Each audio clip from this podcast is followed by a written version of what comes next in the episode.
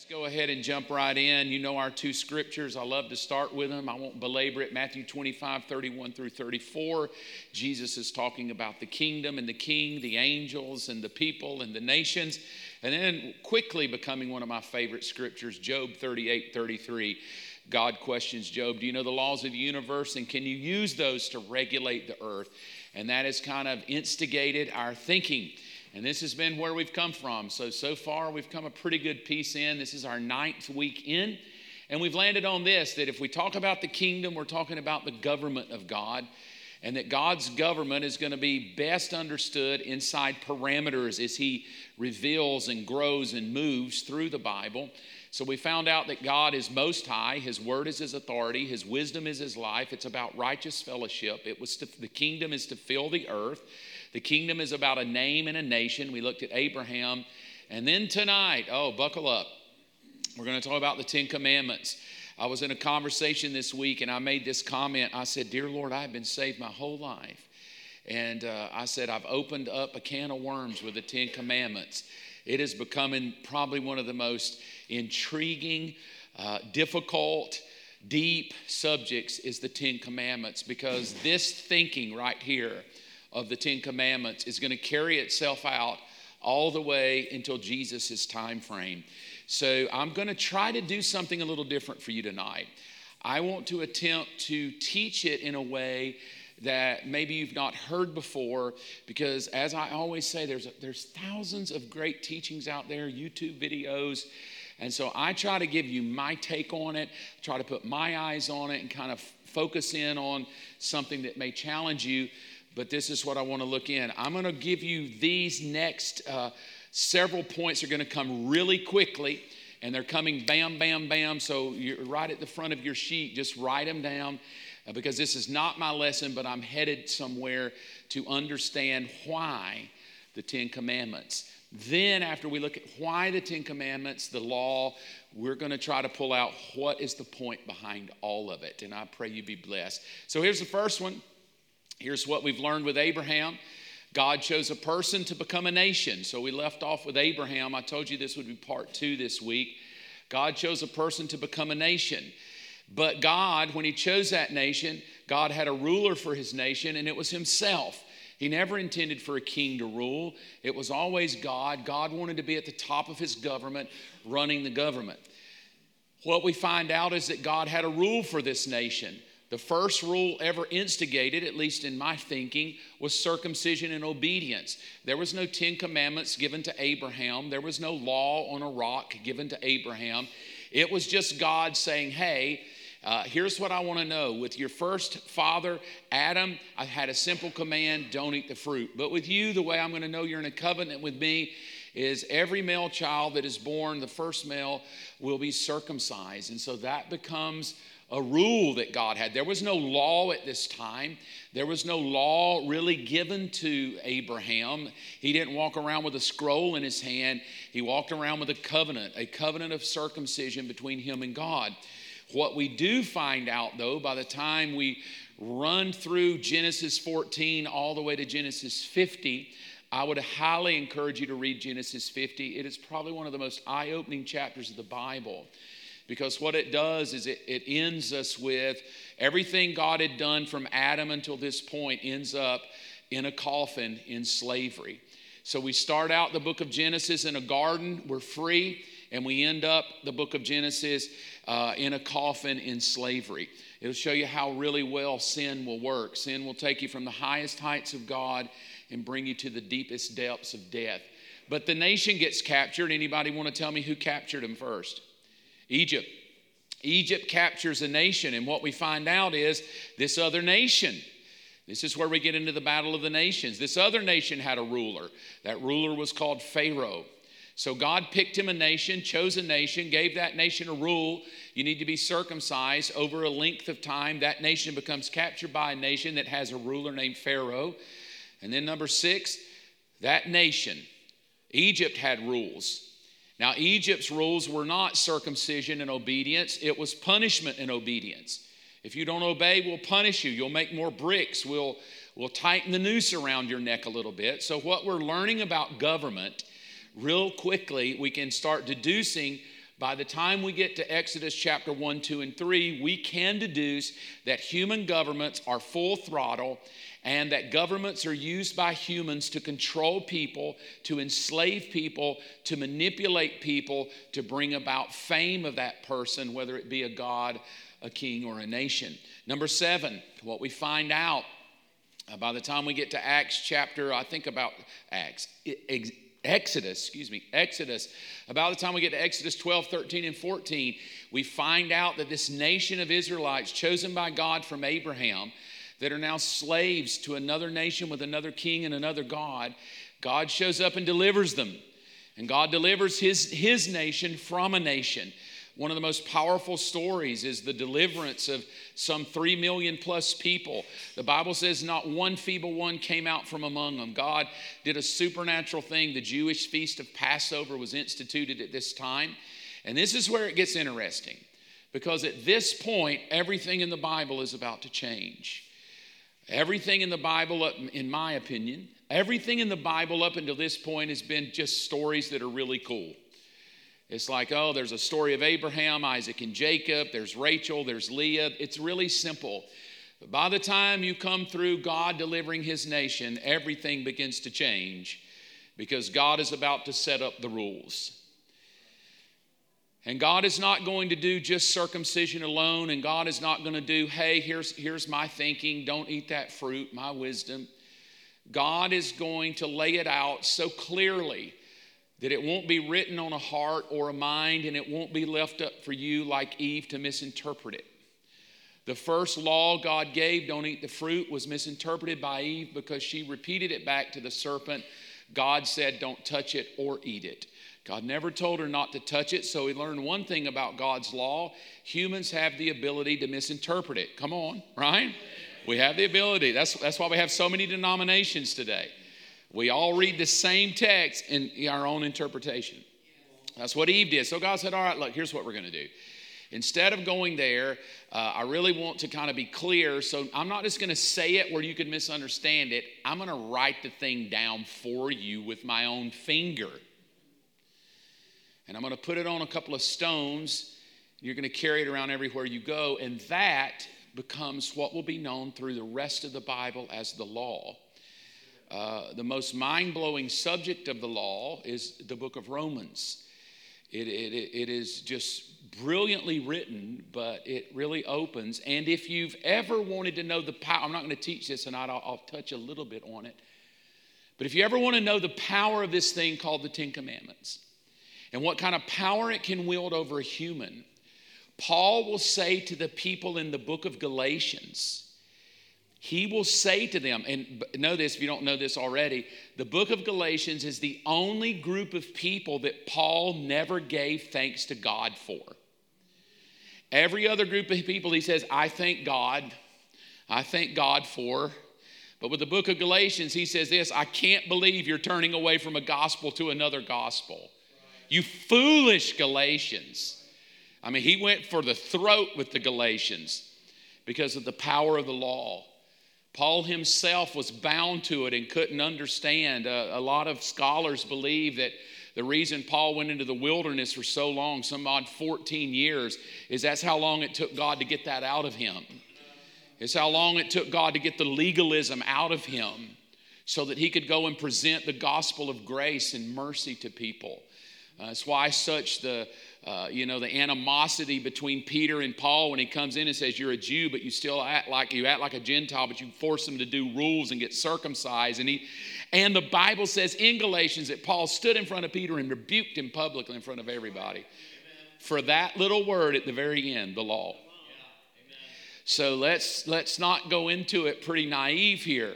The subject we're about to pick up tonight is going to carry itself through the entire rest of the Bible. And uh, it, it, it's deep. As a matter of fact, it's the law and try to already thinking, I think this is going to be my topic next fall, is we're just going to dive into the law and try to figure this thing out. So let's look at something, Exodus chapter 1. And then we're going to I'm going to give you a precursor, and then I'm going to just list the Ten Commandments and then give you something that I pray inspires you, excites you, it makes you want to be Pentecostal. In, Exodus 1 6. In time, Joseph and all of his brothers died, ending that generation. But their descendants, the Israelites, had many children. So these are the kids of Abraham. All right. So now we're seeing his descendants, as numerous as the stars of the sky, this nation that God called in Abraham. They had many children and grandchildren. In fact, they multiplied. That sounds like they're obeying God, right? Remember Tower of Babel? Hey, multiply, go fill the earth. They multiplied greatly and became extremely powerful, and they filled the land. Seems like they're doing the will of God. It seems like they're doing what God wanted Adam to do go fill the earth. What he told Noah's kids go fill the earth. You're a nation, take the earth. They do, but here, here it comes. Know this. This is so powerful. Even when we do the will of God and we're doing everything God wants us to do and we're prospering and we're multiplying and we're obeying, know this that at any given moment of any given time of any given day, there is another government that's working. It's, the, it's the government of darkness, it's the government of Lucifer. He's working against you.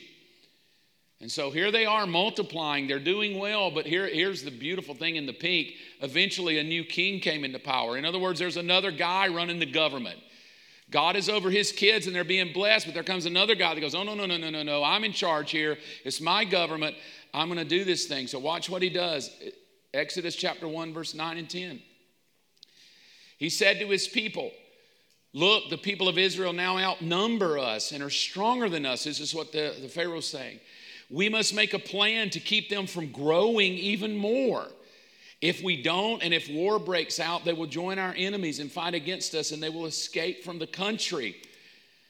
So the Egyptians made the Israelites their slaves. They appointed brutal slaves drivers. See, this is what government does. Government needs to control the subjects. Uh, come on, Americans. The way I have to control you keep you under. I don't need you too free. I just need you free enough to think you're free, but not too free.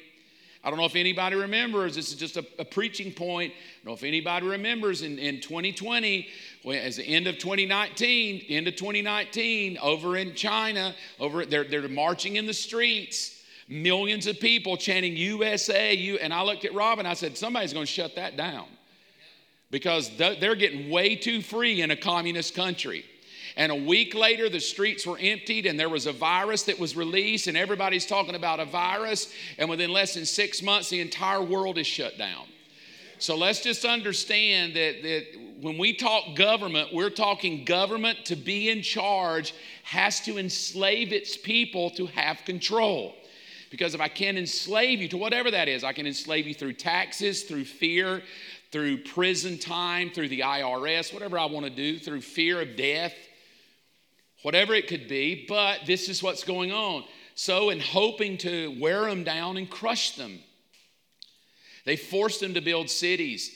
And Pithom and Ramses and supply centers for the king. But more, the more the Egyptians oppressed them, the more the Israelites multiplied and spread, and the more alarmed the Egyptians became. So the Egyptians worked the people of Israel without mercy.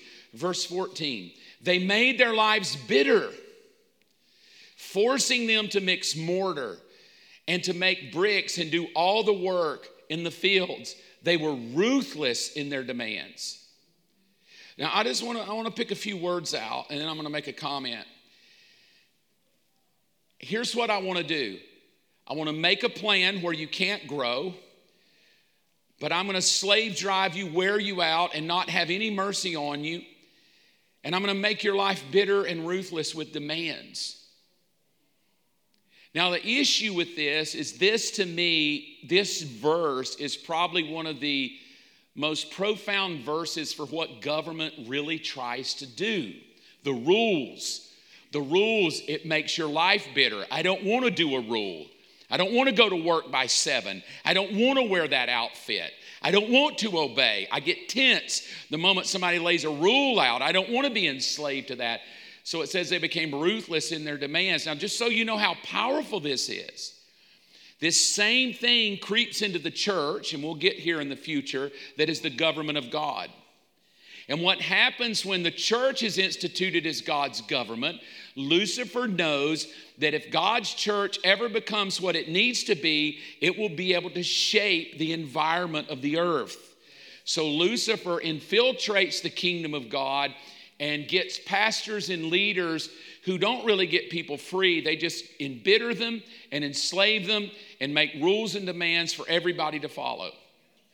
And what we call it today is religion. And we're going to talk about that in depth, but it's not our story. Here's the thought tonight. One thing we will discover about God's government oh man, this ought to make you shout. It was never meant to enslave you under a heavy burden. Never. If you talk about God's government and you think it's a slavery, if, if you come to God and God says, Mark, clean your act up, and you feel like me cleaning my act up is, is a, God being a slave driver. God doesn't come down and redeem you and then touch the sins in your life to make your life bitter. He touches the sin to make you better. God doesn't touch the habits and addictions in your life to enslave you to a bitter, wearisome thing. He touches it to make you free. It is for freedom that Christ has made you free. But there's this thing brewing that, that people think that, that God is this slave driver that embitters our life. That once you come to Him, I can't drink, I can't smoke, I can't chew, I can't hang around those that do. Poor pitiful me, I can't even watch an R rated movie anymore. I can't have fun anymore. And that was the joke years ago. Sinners have a great time. They don't even pray over anything, but then people get saved and I got to pray where to eat. Should I go to McDonald's or Wendy's? Tell me, Lord. Like we make it difficult. And I think God says, whatever hamburger you want. But what we're going to learn uh, in the future, uh, I won't go there tonight, but oh, it's going to be good. So uh, here's the thought though God never intended the law to enslave you. But it's exactly what happened to it. Because God is going to give 10 commandments. Listen to this, Exodus 1:14. Oh, I, gosh, it shouldn't be Exodus. I'm so sorry. It's Matthew. Uh, I think Matthew chapter 12. And Jesus said to the crowds and to his disciples, the teachers of religious law and the Pharisees, they're the officials, interpreters of the law of Moses though they practice whatever they tell you, but don't follow their example, for they don't practice what they teach. They crush people with unbearable religious demands and never lift a finger to ease the burden. I'm sorry I didn't give you the correct uh, Matthew 27 somewhere in there. It's, it's where Jesus is just wearing the Pharisees out. You hypocrites, you brood of vipers. You it's kind of in that thinking. Now look, Watch what humans do when they get a hold of God's government. They become professional interpreters of the law and they use it to crush you. They use it to crush you and make it unbearable, and they don't even ease the burden. Now, it's that ease the burden is where I want to take you tonight because who would have ever thought the Ten Commandments, reading them, thou shalt, thou shalt, thou shalt not, thou shalt not, could be something that God was trying to show us that would ease the burden. Because here's the strange things when God introduces it at 10, this is going to ease the burden, man. My law will ease the burden. 673 laws later, they've added to it. It becomes something so profound that it just crushes people. Matthew chapter 11, this is what Jesus will say. He says, Come to me, all you who are weary and carry heavy burdens, and I'll give you rest. I want you to understand that whatever God does in His government, whatever, no matter how tragic it looks, no matter how we're like, ooh, how could God do this? Especially when we get into the book of Leviticus. How could God say that? How could God know that whatever is God, God is saying to us as humans from his government perspective, it is to bring us to a place of rest and ease the burden. It may feel burdensome. Because anytime a kid is trying to do something and a parent steps in and says, eh, eh, it's going to feel burdensome. But the eh, eh is to bring you freedom. So that's what Jesus is going for. Here's my thought the goal of the law, of the Ten Commandments. So when we talk the law, when we hear the law, most of the time, except with the exception maybe of a few places in the New Testament, we are talking about the Ten Commandments. And it will also typically be referred to as the law of Moses. Across the board, so it can kind of be interchangeable. But the goal of the law was to bring you to a place of recognizing the futility of a human to achieve an unburdened life of righteous rest. You will find as we study it, and perhaps we will next fall, but you will find as you study the law that it is an impossibility. The Bible will say if you if you keep one point or even break one, you're guilty of the whole thing. Guilty of the whole thing. You want to know how powerful the law is? Have a kid, let the kid get about three, and then tell that kid, don't put that bean up your nose. Parents, what will the kid do with the bean?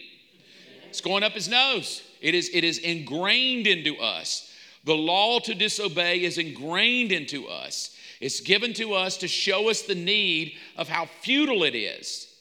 And I want to take you here. By the time we get to the New Testament, you will see how futile it is for you to try to lick your sinful behavioral habits by simply making rules. All right, I'm not going to smoke anymore. I'm giving this up. I can do this. I, your best way is to look in the mirror and go, I cannot do this. I cannot overcome this addiction. It is impossible. I have made rules for those of us that are trying to lose weight. I, I, have done 42 diets. I fail every time. I make the rule that I'm only going to eat chicken and broccoli. I do so well for about 20 pounds that I, we even say it this way, and I fall off the bandwagon. What you mean by that is you set a failure up because you gave yourself a rule that you couldn't do. Now, I'm not against discipline, discipline's a good thing. But what God is trying to bring us to is there's not one thing you can do on this planet that will ever make you right with Him or bring you rest. And that's, what, that's where He's going to take us. I wrote this sentence down. One of the best things to do, because I'm going to take you here in the future. One of the best things for you to do is to say, I can't do it no matter how hard I try. There's a scripture tucked away beautifully in the book of Galatians, remember the book about the law that Paul's really miffed with them all? There's a nice scripture tucked away in Galatians 5. And it lists all the works of the flesh. And then it's, it has this tagline in it. If you ever want to read it, it and again, we will discuss it when we get to that section of our class. But to whet your appetite, it says this. And when you're talking about life by the Spirit, against such, there is no law. And that is a difficult place to tell a Christian when you get born again, there are no rules. You're free. You're free. You mean I can do anything I want? Absolutely. Anything you want. You do anything you want. Just know this though if you're walking with the Holy Spirit, He ain't gonna let you do what you want. But I can do what I want, right? Oh, you can do anything you want. Anything. You, I can smoke weed, anything. I can drink a beer, anything you want to do. I can keep cussing, anything you want to do. But just know this when you're born of the Spirit and you walk by the Spirit, He becomes the law. So the law is not a rule, the law is a person. And that person will keep you in check. It won't be a rule going, ooh, it'll, it'll be a, hu- a, a being, a God in you going, eh, eh, eh, eh, eh. nah, nah, nah, nah, nah, nah. Can, can I do that? You can. Okay. Eh, oh, we call it conviction. Mm. Man, I got convicted. So I'll teach you that in the future. Because you, you start telling Christians there's no rules, they freak out. We have to have rules. People will go chaos if we don't have rules. And I'm like, yeah, that's because we don't teach the baptism of the Spirit like we should. We don't teach the Spirit. We, we, we like rules, it, it makes it a lot easier than trying to teach you how to hear something and follow it. Let's look at them. Oh man, this is where it gets fun. Now, on your worksheet, you're going to have a blank and then an extra blank to the side. That extra blank to the side on your worksheet, save it. We're going to fill those in.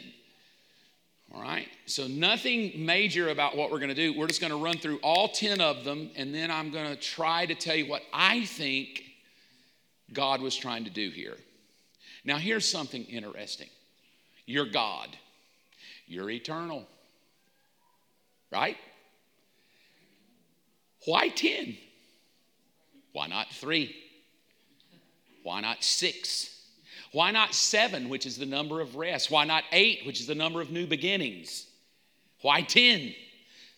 Because it balanced out on the rock better, five and five.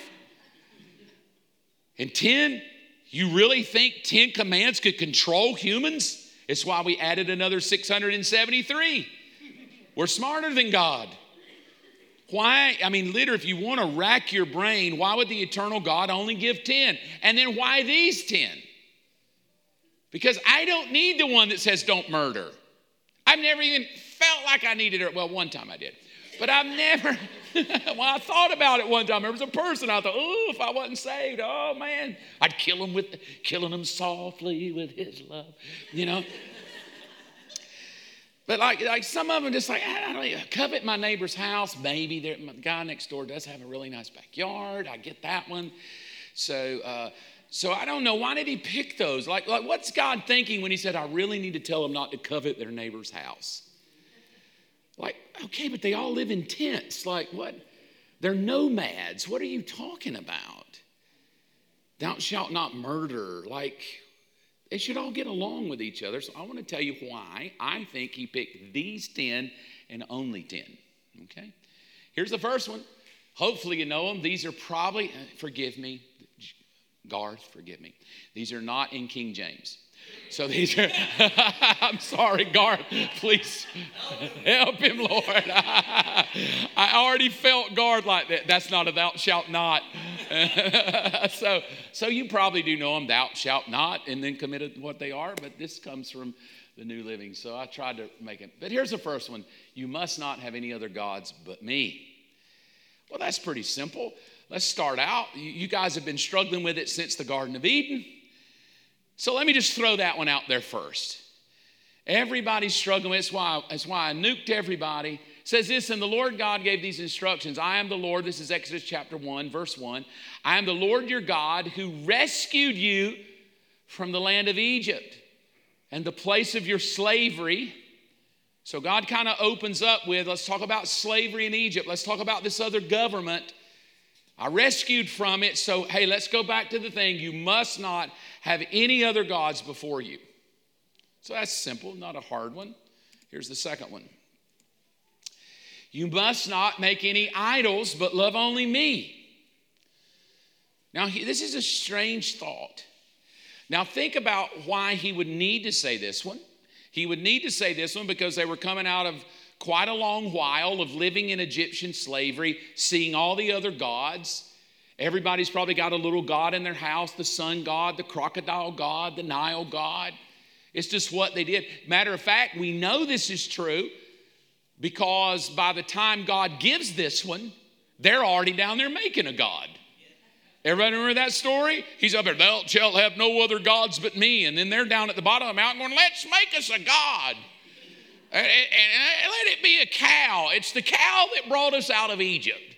Uh, I'd love to teach that. It's an interesting thought of why they chose that. But he said, you, you can't make any other God. Here's the scripture, Exodus 20. You must not make an idol of any kind or any image of anything in the heavens or on earth or in the sea. You must not bow down to them and worship them. This is all Exodus 20. For I am the Lord your God, and I'm a jealous God who will not tolerate your affection for any other gods. I lay the sins of the parents upon their children.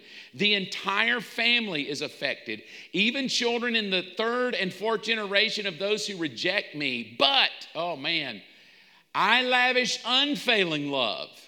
Come on, Jesus, for a thousand generations to those who love me. Come on, grandmama. Grandmama, you loving Jesus for a thousand generations. You love the Lord. He'll be your children, your grandchildren, your great grandchildren, your great great grandchildren. So don't think you're just coming to church for you. Don't think you're just coming to church to hear a word today so I can get through the day. If you serve the Lord, God counts that to your generations coming down the road. So, my grandchildren and great grandchildren are going to reap the seeds of their great, great, great grandparents. Because of what these two people did who don't even know them. There'll be a picture on a wall, and hey, remember when? And there'll be little kids running around serving God because they, come on, Jesus. So God said, All right, boys, here's what we're going to do. Don't you make an idol. Don't you walk around with something in your hand acting like that that's what delivered you, a cow? Walking around with some wooden stick that you think has a voice? Oh, no, no, I'm different than other nations, boys. I'm not some wooden idol that doesn't have a voice. I'm a speaking God and I have power. Oh, man. So, so you can see kind of the first two are God, like, yeah, you know, fellas, I just don't tolerate all this other stuff that other people do. Amen. Already letting us know my law and government's going to be different than anything you've ever been in. The third one, it's almost kind of like God's angry at first. The must nots come first. Like he's like, I'm just going to let them have it first. You must not, you must not, and then this one, you must not misuse God's name. Everybody's got an opinion on what that means. Don't say GD, don't say the, the D word and then put God's name on it. Everybody's got an opinion of what it is. But, but what you find out in the New Testament by the time Jesus comes is Jesus will pretty much simplify it for us. He says, there's a lot of you out there that in my name cast out devils and well, I don't even know who you are. You're just a worker of iniquity. So it's not that I said the D word and then added God at the end of it. It's that I'm out here acting like I have his authority when he doesn't even approve of my life. So to sit around and act like you're a prophet that prophesies and hears the Lord, but you you don't even live the way you're supposed to be living according to scripture where God would say I can approve that, that's misusing his name. You're trying to give yourself authority, and because you, now watch, well, I must be anointed. I waved my coat and everybody fell out in the spirit. Oh, no, no, no. They may have fallen out in the spirit, and you're nothing more than a worker of iniquity. Right? Okay, I don't need to touch that one. That stung, I guess. Exodus chapter 20, verse 7, the next one. This is the verse you must not misuse the name of the Lord your God. And then this phrase, because if you do, doesn't this sound like a daddy? If you do, you will not go unpunished. What? So now, what we learn about this God that says, I will lavish you with love for a thousand generations if you obey me is also the same God that says, But, bro, you disobey me, I'll spank you. So now he tells me that he's a God that doesn't just overlook our sloppy behavior, but he's a God that disciplines us. Hebrews chapter Hebrews chapter uh, 11 and 12, actually 12. He's a God that chastens he disciplines the children he loves. One version says if he doesn't discipline you, you're like a bastard child. So let's just don't think that the love of God is all we need. It's not. He would be a sloppy God if he initiated a government that said it's just all based on love. It is based on love, but know this if you don't follow what I've set up, you will be punished. And just watch that, man. Book of Judges. You want to see this one play out? Book of Judges. One, one week they're blessed, next week they're, they're you know, in captivity, taken up. And it's just this for the entire book of Judges. And it, it, typically goes like this they were doing really good, and then they decided to do their own thing. Now they're doing really bad, and it got super bad. And then they decided, oops, it's bad. We better go back and do good. They went back, do good, everything went well. That's the entire book of Judges. Number four, finally, God got it off his chest. Whew.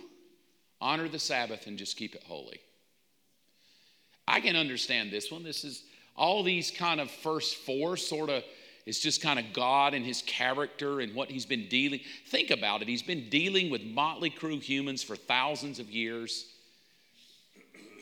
And we know he's a little irritated with them because he even tells Moses in this thing as he's talking to him, he said, if you read the story, it's mind blowing because he literally tells Moses, he said, You know what I'm going to do? I think I'm going to kill him. Like Moses is up here getting these things. And God just looks down and says, You know what? It repents me that I have even made these people. Now, you know that you've already annihilated the majority of the human population, and you're sitting here setting your government up, and you're looking down in the field. You got one dude only and all the rest of the people that could be part of your government has broke your first rule, your second rule, and your third rule, and they hadn't even gotten the rule yet. And so God just goes, you know what? I'm just going to nuke them. And kill them, I'm just going to start all over, make me a new nation. You, boy, you ever want to know the power uh, of, of an intercessor? God, man, don't do that. I mean, come on. You kill them all, they're going to think, what in God's name are you?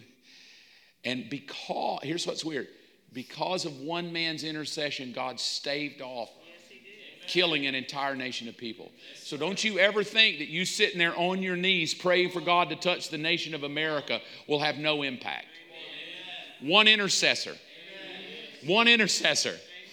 Oh God, don't let this happen to my nation, God. And one intercessor can shift an entire nation around. Don't ever think you don't have power when you kneel down to talk to the God that created it all. Here's the scripture Exodus 20, verse 8. Remember to observe the Sabbath, God said, keep it holy. Now you got six days to do you. Aren't you glad God's nice to us? You go fish and do everything you need to do to work. But on that seventh day, it's a Sabbath day of rest that's dedicated to the Lord your God. On that day, no one in your household needs to do any work. Come on, kids. All the kids should love this one. Mom, it's Sabbath. I don't even need to do chores. Nobody works on a day. This includes you, your sons, and your daughters. Woo! Praise God. My girls, every day's a Sabbath. honey, honey, it's Monday. It ain't a Sabbath yet. Oh, you know.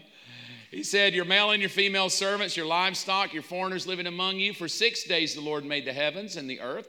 That's a good thought. This is my Genesis class. This is a very good thought.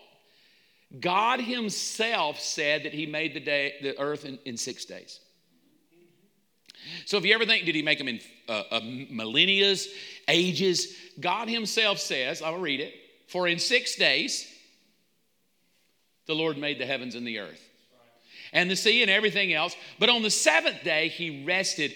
That's why the Lord blessed the Sabbath day and set it apart as holy. All right? The fifth commandment. Oh man, every if you ever raised a kid, you know this one. Might not know where it's found in the Bible, but I can quote it. Honor your father and your mother. Now, here's something very interesting. I'm not going to teach this, but for those of you that love this study, Notice something in the first three commands must not, must not, must not, and then honor and honor. What's going to be happening here is we're going to start understanding what the Lord is going for. Because what the Ten Commandments will do is it will reveal the heart of dishonor. That humans don't honor God. Now, the reason this is so powerful, even though God wants honor, is because they would have never killed Jesus had they honored God. So it's an interesting thought of why he chose honor. So he says this Exodus 20 12, honor your father and mother, and then you'll live a long, full life. I love that. In the land your Lord God has given you. Ephesians chapter 5, I believe, will pick this thing, same concept up that, that we get a long life. Come on, young people. If you're young, uh, your parents are still alive. The Bible makes you a promise. You honor your mom and dad, you're going to have a really long, good life. You're going to have a long, good life. My dad's 86 years old. I'm 57. I could easily tell him, Dad, I'm an adult. I can do what I want to do. Uh-uh. That man's alive right here. That woman's alive right there. There's not one thing I do in my life that I think is important that I don't run it by them and say, Before I do this, I'd like to know how y'all feel because I want to honor you. Because if I do, It's going to go well with this old boy. I may have the enemy attacking me over here, but I'm honoring over here. It's going to go well for me. It's a promise. It's not luck, it's a promise. That's why you probably find a lot of kids get bitter at their parents today because the enemy needs the bitterness so he can destroy a long, fruitful life. He doesn't have to make you sick and kill you with cancers and stuff. He just needs to get you bitter at your parents and he'll ruin your life that way. All right, number six, they get really simple now. You must not murder. You must not commit adultery. I guess God knew that we would be killing each other and sleeping around with other people we weren't married to. You must not steal. That's a good one.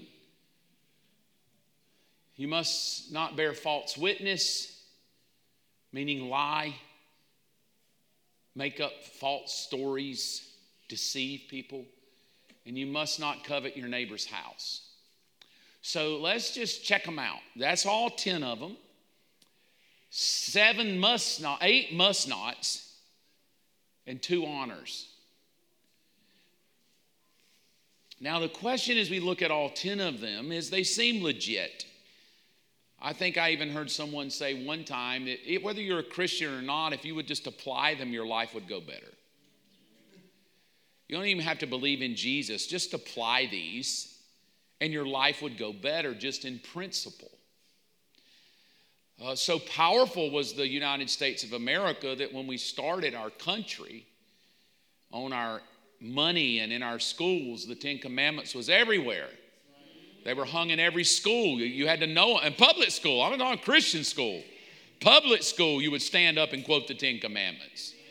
They were at the courthouse, they were everywhere. And then the devil got ticked, got a little upset. Christians got lazy and took them all down. Now they're, oh God, don't even say it. You're a sorry, no good, racist, bigoted, homophobe, whatever you are. If you dare have the Ten Commandments, people fight over it, spit over it, get mad over it. But here they are. And uh, they're so powerful that it was multiple thousands of years ago when God gave them, and they're still talked about today. So I'm going to read through them one more time. You must not have any other gods but me, and you must not make idols but love only me. You must not misuse my name. You need to honor the Sabbath and keep it holy. You need to honor your father and your mother. That'll go well with you. You must not murder. You must not commit adultery. You must not steal. You must not bear false witness, and you must not covet your neighbor's house. Now, as I read these, I just was intrigued because I got to this point in my study and I thought, okay, so what? There's the 10. Like, what way do you go with them? Do we go to the New Testament and talk about the law? Do we go to Jesus and the Pharisees arguing over legal stuff? Like, can you go get your donkey out of a ditch on the Sabbath? Like, where do we want to go this? There's so many ways we go. Do we want to pull out Paul's teaching, talk about his struggle with the law? Uh, so, uh, man, I wrestled with it. Uh, matter of fact, I wrestled so long, I just walked away from my desk yesterday and just thought, all right, God, I'll come back tomorrow and you just got to download it or I'm going to have to pick somewhere to go. So, um, so I, I had what I want to teach you because I went back through all of those again today. And I read through them very slowly.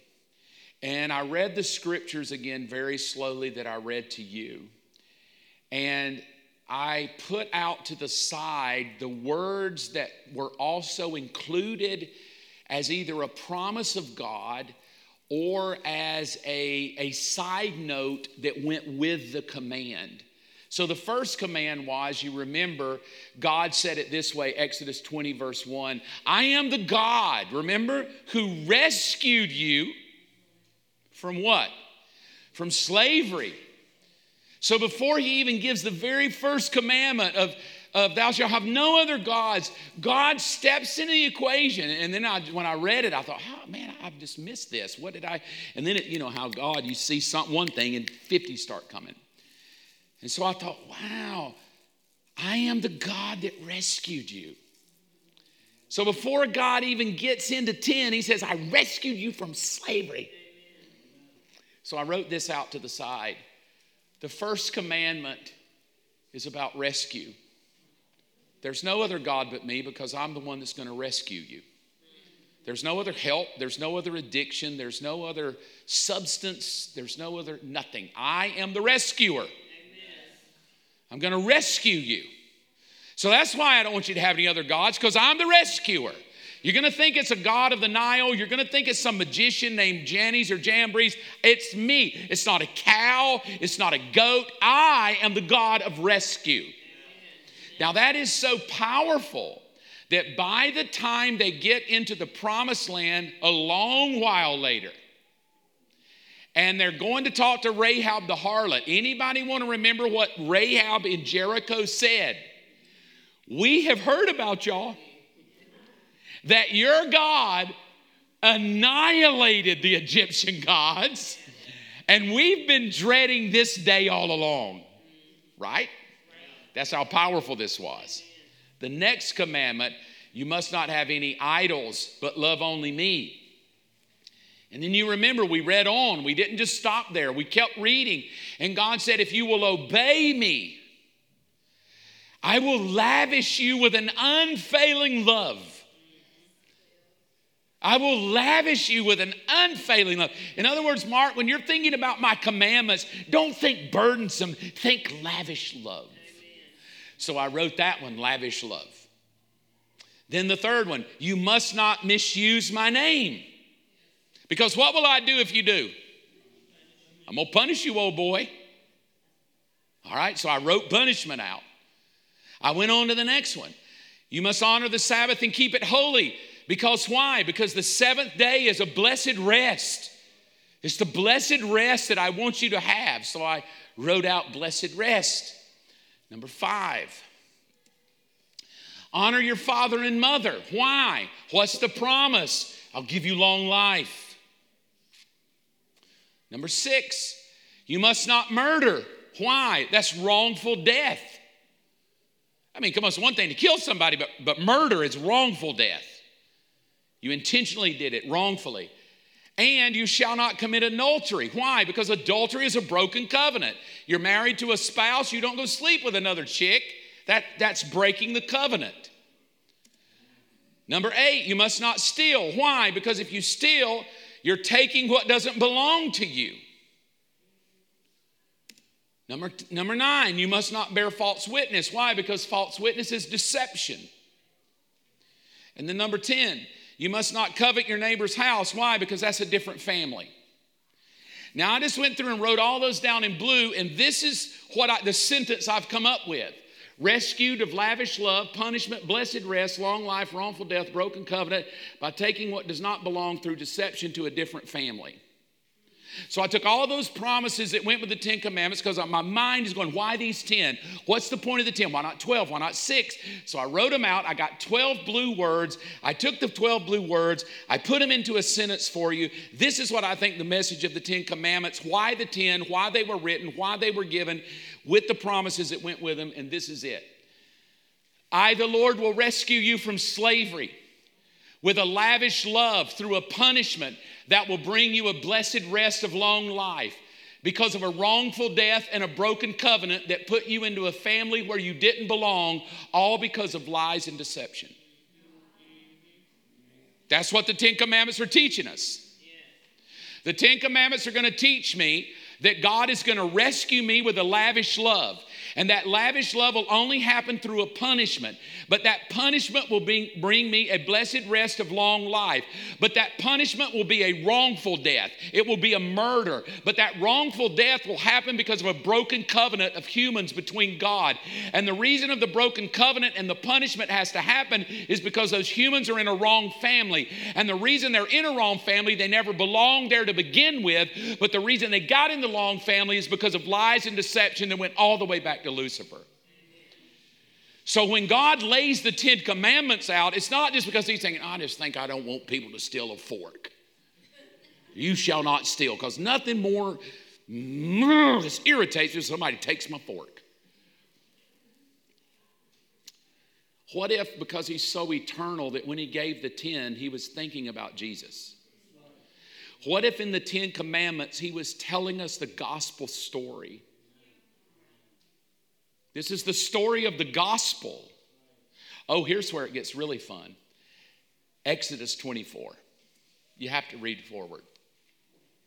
And the Lord said to Moses, Come up to me on this mountain and stay there, and I will give you. Oh, here's where it gets so good.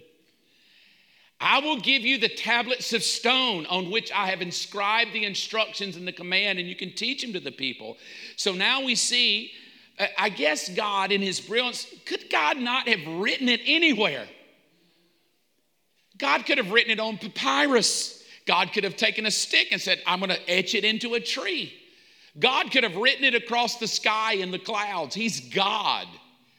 But no, the eternal God decided the best way to teach you this message, which I think, my opinion, is pointing to the revealed Christ is I'm going to etch it onto stone. So God etches, I'm, I'm assuming I watched the Charlton Heston movie. he, he inscribed a little fire came down and wrote five and then wrote five and he carved it out and you remember he, charlton heston comes down off the mountain and he's carrying the two big stablet tone the stone tablets here's what he says in exodus 24 or, or exodus 32 verse 9 exodus 32 9 this is so interesting my, my mind is just like are you kidding me and the lord said i've seen how stubborn and rebellious these people are Come on. This is this loving God. Now just leave me alone so my fierce anger can blaze against them and I'm going to destroy them. But then, Moses, I'll make you into a great nation. See, God's always going after a nation. Always. He can annihilate every human, but He'll always save at least two to make a nation. And His nation is going to be a people that let Him govern. And if you don't let me govern, I'll destroy you, but I will raise up. So, so listen, I don't know how weird you think church is right now. This old woke ideology of church people. Let me tell you this no matter how rebellious we get, God will raise up a generation of people who will be a nation of people who will represent Him and walk with Him. Oh, it'll never get so woke that the church is gone. All right? Well, oh, it gets better. And Moses, Exodus 32 15, turned and went down to the mountain. He held in his, oh, get, get the picture. Everybody got the picture? He held in his hand the stone tablets uh, inscribed with the terms uh, of the covenant. Uh, oh, it's just a great sermon. It's a great object lesson. Bearded Charlton Heston with his robe flowing. They're down there worshiping a cow. This is the God that brought us out of Egypt. And you're holding the first two commandments. You shouldn't do that. And you need to thank me because he's about to kill you. And I prayed him out of it. Right? So that's the, that's the object lesson. Watch. These tablets were God's work, and they were His words that were written by God Himself. And when Joshua heard the boisterous noise of the people shouting below, he exclaimed to Moses, It sounds like war in the camp. And Moses replied, No, it's the shout not of victory, nor the wailing of defeat. I hear the sound of a celebration. Oh, it gets better. He walks down, and when he came near the camp, Exodus 32 19, Moses saw the calf and the dancing, and he burned with anger. I, I, now, this is the way I take that in my brain. I think at that moment he's saying, Dad, blame it. Why did I pray for these people? Dumbest prayer I've ever prayed. I should have. I almost think he turned around and go, Can I take that prayer back? Can I just, can you just kill him? Like, I got to work with this motley crew of people. That's what I think when it says he burned with anger. He's like, man, I just wasted a good prayer. Like, think about that a minute. I don't have time to preach on it, but it sure would make a good sermon if you're a preacher. Think about you're so powerful in your prayer life that you shifted God's mind. But then when you shifted his mind, you're like, dude, I shouldn't have done that. Man, wasted that prayer. So he did what anybody with anger, hot anger, could do. You'd have to be married to a man to know this. He threw the stone tablets to the ground and smashed them at the foot of the mountain. Now, I don't know. I don't know if he asked, I don't know if he said, Listen, I know I prayed that prayer, and I know you just burnt this stone. Ugh. Now, I don't know when he tossed them if God's like, Dude, what did you do that for? I just did the, I, thank God, thank God a minute. I've never done that ever. I've never walked down and like took my hand and wrote something. That's the first little book I've ever written, and you just destroyed it. I don't know what God's thinking. I just know Moses is ticked. He's holding two stone tablets. He smashes them to the ground. We pick up the story later in Exodus 34, like only God can do. I love God. Oh. I don't know if he did it with a, but the Lord told Moses, I love this though. I'm not going to chisel the stones this time. You're going to chisel them. I'm okay that you broke the door off the hinges. I bought a new door. You're hanging it, you know. So that's kind of the way I read that. Like God says, you, you, you did it, boy. Chisel me two new stone tablets like the first one. In other words, I'm going to be making sure they look just like the ones I did. So he does it, and then God, in, in his grace. So if you ever want to know faith without works, it's a beautiful test that he had to do the work, and then God brought the power. I'll write on them. God writes the same words that were on the tablets that you smashed. I love God, how God just kind of throws them under the bus. You smashed them.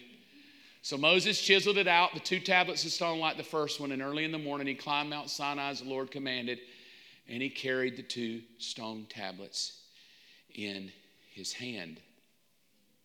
I think that's so interesting of what God is about to do and what the Lord is trying to do. As we go on, I, am just going to read a few because I need to I need to end, but I want to read a few. Exodus 34. After he comes down out of the cloud, I'm just going to pull a bunch of scriptures now and end. He came down out of the mountain and he called to the Lord with his own name, Yahweh. And God passed in front of Moses and said, I'm Yahweh, the Lord, the God of compassion and mercy. Look at this. This is after the Ten Commandments, after God wanted to kill them, after the commandments were smashed, the stones were smashed. God shows up and says, I'm a God of compassion. And then it says of himself, again, I'll lavish unfailing love. And then again, I will forgive iniquity. Like in the middle of this Ten Commandment scenario, we get, we get a God that says, I want to kill you, I'm angry with you, but I'm going to give you the law. But know this I'm an unfailing, compassionate, merciful God that will forgive your iniquities. Oh man, that's beautiful. He goes on in Exodus 34 8. Moses immediately threw himself to the ground and started worshiping. And Moses said, Oh Lord, if it's true that I found favor, there's a beautiful word, then please travel with us Yet this stubborn and rebellious people, but please forgive our iniquity. Oh, I love this. I love it. I love it. I love it. It's the last verse, verse 9. He says, Claim us as your own special possession. And what we learn here at this moment and this prayer is that the reason God wanted a people with a government that he was in charge of is he wanted to prove to all the other nations that this was his special possession. They would be different than anybody, treated differently than anybody, and they would represent God on planet Earth as his own special possession. So here's the thought God pulls a nation out of a nation and sets them up and says, Here's the, here's the law of my government. And God lays out the law of his government. And as he's laying out the law of his government, his subjects his own special possession are breaking every law. So he writes the law on the stones. He crushes the stones on the ground. He takes the guy back up. He writes 10 more. He comes down with the 10 commandments again. And this nation is established at this moment to be a nation of God's laws as his own special possession. But the story that's so interesting is why the 10 commandments and why the stones? Here's what I think 1 Peter 2. You are coming to Christ, who is the living cornerstone of God's temple. He was rejected by people, but he was chosen by God. Here's these words for great honor. What if the reason God picked stones and wrote his word with his own finger, he even said, These are my words written on a stone. That if you obey them will bring you favor and righteousness and honor. But, but the moment I wrote them out, you rebelled against them. So I crushed the stones and I wrote them again. It suddenly becomes I wonder if God's not writing on the stone and the stone's being crushed, if it's not an object lesson of the life of Jesus who will come. That he will be the Word of God written. He will be the Word of God that will come. He will be the, the Logos of God that will come in the flesh.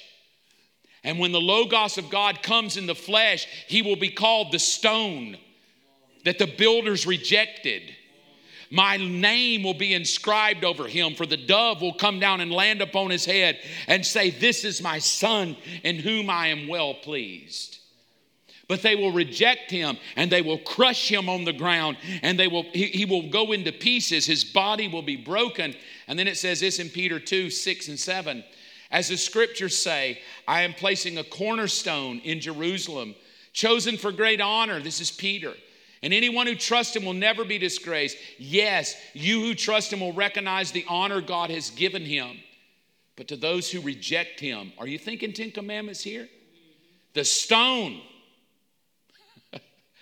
that the builders rejected has become the cornerstone.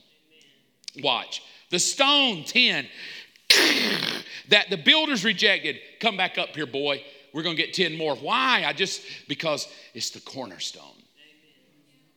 I know you just trashed them and they were rejected and they were broken, but I bring you down and you will hold them in your hand because the stone the builders rejected is still the cornerstone.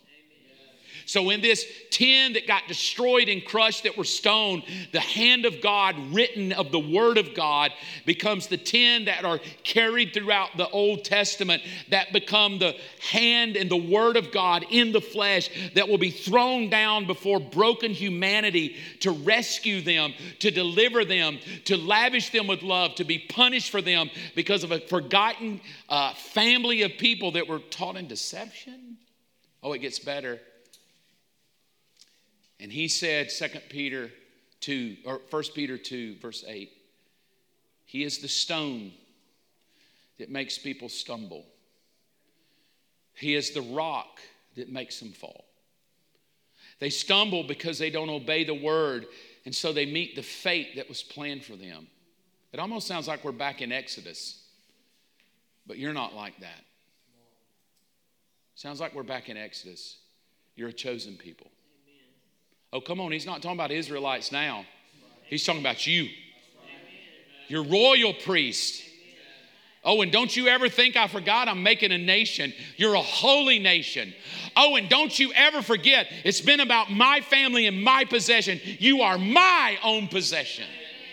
I've never changed. I've not changed since I set my government up with Adam and Eve. I have not changed with Noah. I didn't change with Abraham. I did not change with Moses. I brought a rock of offense that was crushed for you because I want a possession. And the possession I want are my kids who are a nation that will bring my government to the earth. That's profound.